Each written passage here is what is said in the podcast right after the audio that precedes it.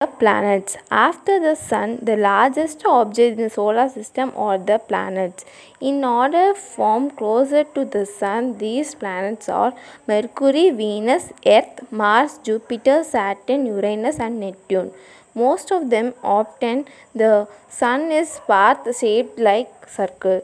The most of the planet has at least one moon. However, they vary widely in size, temperature, and makeup.